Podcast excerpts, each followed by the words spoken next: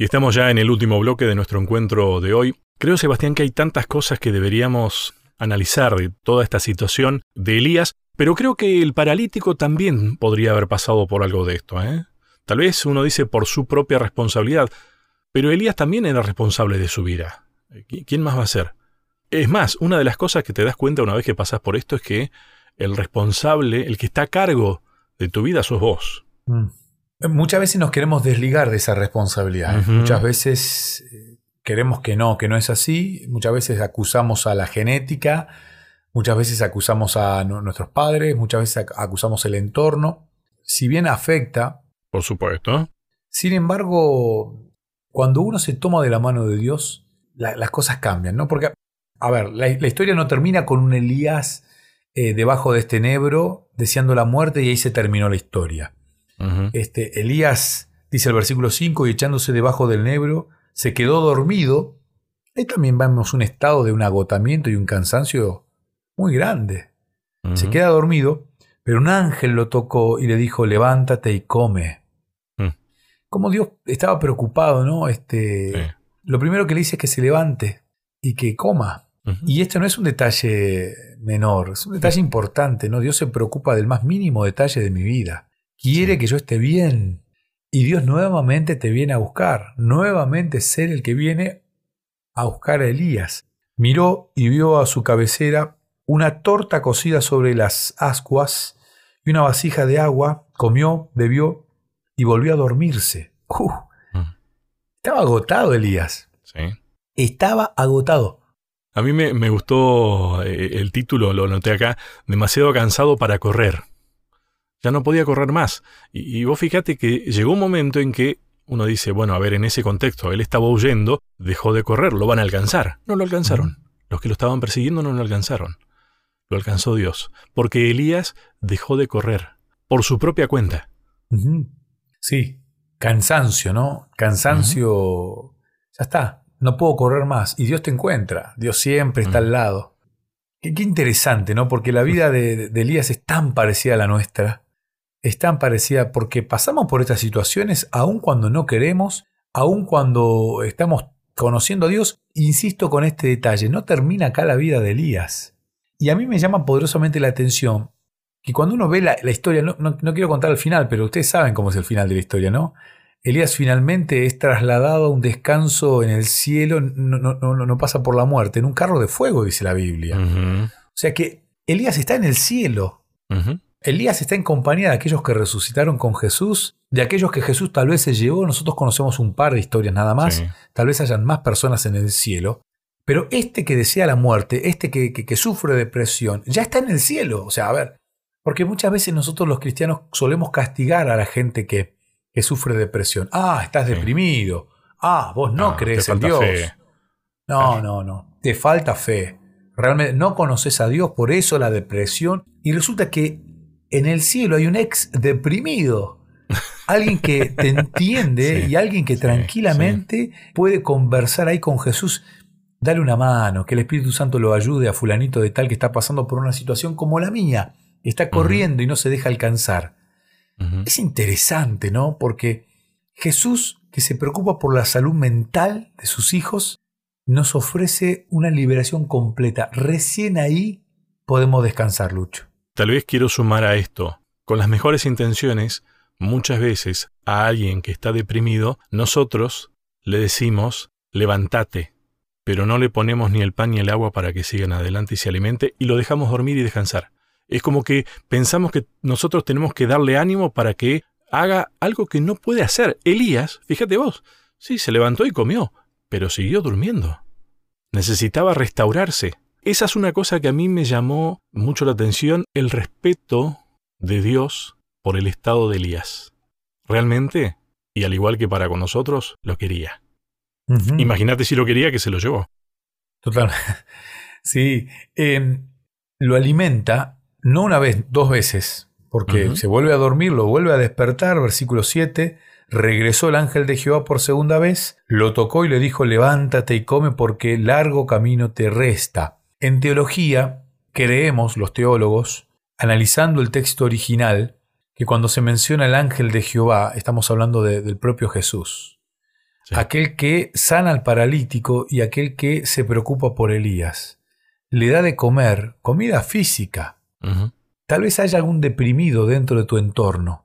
Tal vez haya alguien hoy que esté pasando por una situación de esta, que ya se cansó de correr y tal vez esté necesitando que vos te acerques y le lleves ese alimento. ¿eh? Estoy hablando de alimento de verdad. Y a mí me gusta, a ver, Jesús te golpea la puerta y te dice, yo quiero entrar a tu casa y cenar con vos. Los ve a los discípulos y le prepara un desayuno. Eh, vamos a estar y, vamos a disfrutar del cántico de los redimidos y de la cena de los salvos. O sea, qué contexto que siempre tiene la comida, ¿no? Y acá la comida es curativa, es terapéutica.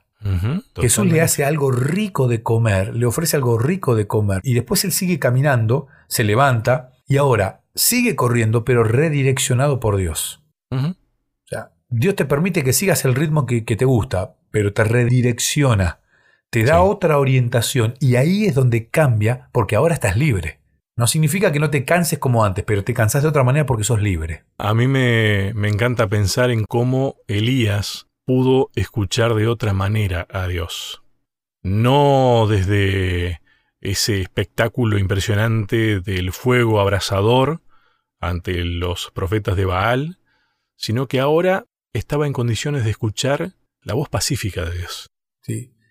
Mm, yo creo, Lucho, que Elías era una persona muy activa. Sí, sí, sí. Muy, muy activa, muy activa. Que cuando él entendió que muchas veces, a veces creemos que haciendo más para la iglesia, mm. para la misión, estamos mejor. Y muchas veces no es eso lo que Dios nos pide. Dios nos pide que hagamos, sí, que prediquemos, sí, que obremos, sí. También nos pide que descansemos. Dios nos regala el día sábado, el Shabbat, el descanso, para que podamos en él descansar de todo, mentalmente, físicamente, alimentarnos bien, y comida material, digo, ¿no? Y comida espiritual, por supuesto, pero que descanses. Y muchas veces nosotros nos cargamos de tareas, salimos a matar profetas de Baal, salimos a pelear contra espíritus inmundos y terminamos agotados. Y llegamos al sábado de la noche con un cansancio, uf, y el domingo hay que continuar, porque la rueda no frena. Y no es eso lo que Dios te pide. Acá Dios le reorganiza la agenda a Elías y le reorganiza los tiempos. Y ahora este Elías, con una agenda reorganizada, producto de Dios, sale y sigue trabajando para Dios, pero con otro ritmo, de otra manera. Que por allí, por momentos, habrá tenido que ser intenso tal vez nuevamente, ¿no? Pero es distinta, bueno, es el mecánico del eh, que conoce el motor, Dios, ¿no? Sabe cómo tiene que ponerlo a punto para regularlo bien. Nos conoce mejor que nadie, nos creó y tiene la solución exacta para cada motor, ¿no? Para cada persona. Elías era de una manera, le reorganiza la vida, al paralítico le da la sanidad espiritual.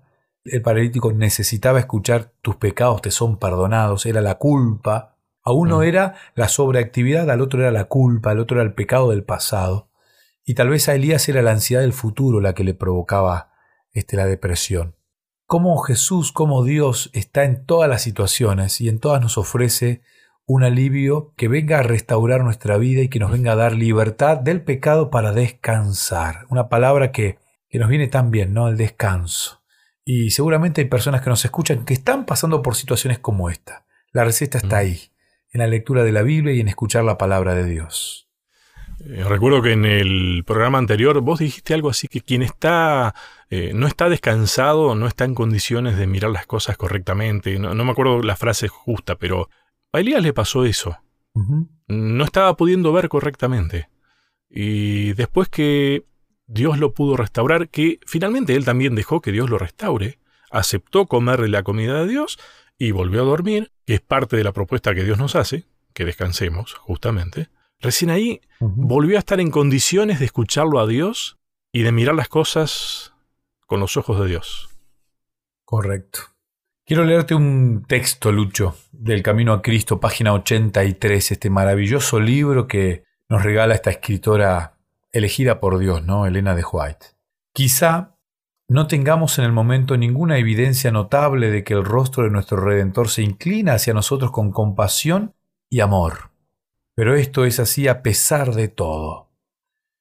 Quizá nos sintamos su toque visible, pero su mano está sobre nosotros con amor y ternura compasiva.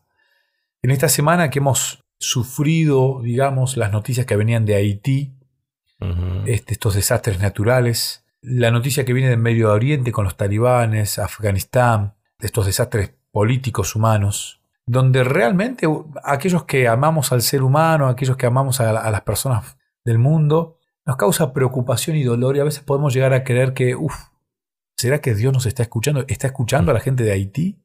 ¿A la gente de Afganistán? Puede que pareciera que no, mm. pero Cristo siempre inclina el oído para escuchar nuestro ruego, nuestra súplica, y está ahí pese a todo. Quizá no sintamos su toque visible, pero su mano está sobre nosotros con amor y ternura compasiva. Jesús siempre está para ofrecernos libertad y descanso. Qué linda forma de terminar, Sebastián. Qué buen mensaje. Cuánta verdad. Próximo tema. Bueno, ya, ya somos libres y, estamos en condiciones del descanso. Y, la semana que viene vamos a hablar de los ritmos del descanso. Bien. Título interesante. Sí, este, sí, sí, sí. No sé por qué nosotros estamos pensando seguramente en los ritmos circadianos, en las cuestiones más biológicas. este, tratemos de ir pensando y, y, viendo en esta semana qué querrá Dios decir con un título así. Exacto. Gracias, Sebastián. Placer. Un fuerte abrazo. Gracias. A cada uno de ustedes, muchas gracias y hasta un próximo encuentro. ¿Querés que hablemos un poco más de estos temas? Me encontrás en las redes sociales, en Facebook como Sebastián Martínez, en Instagram como Pastor Sebastián Martínez. Te espero.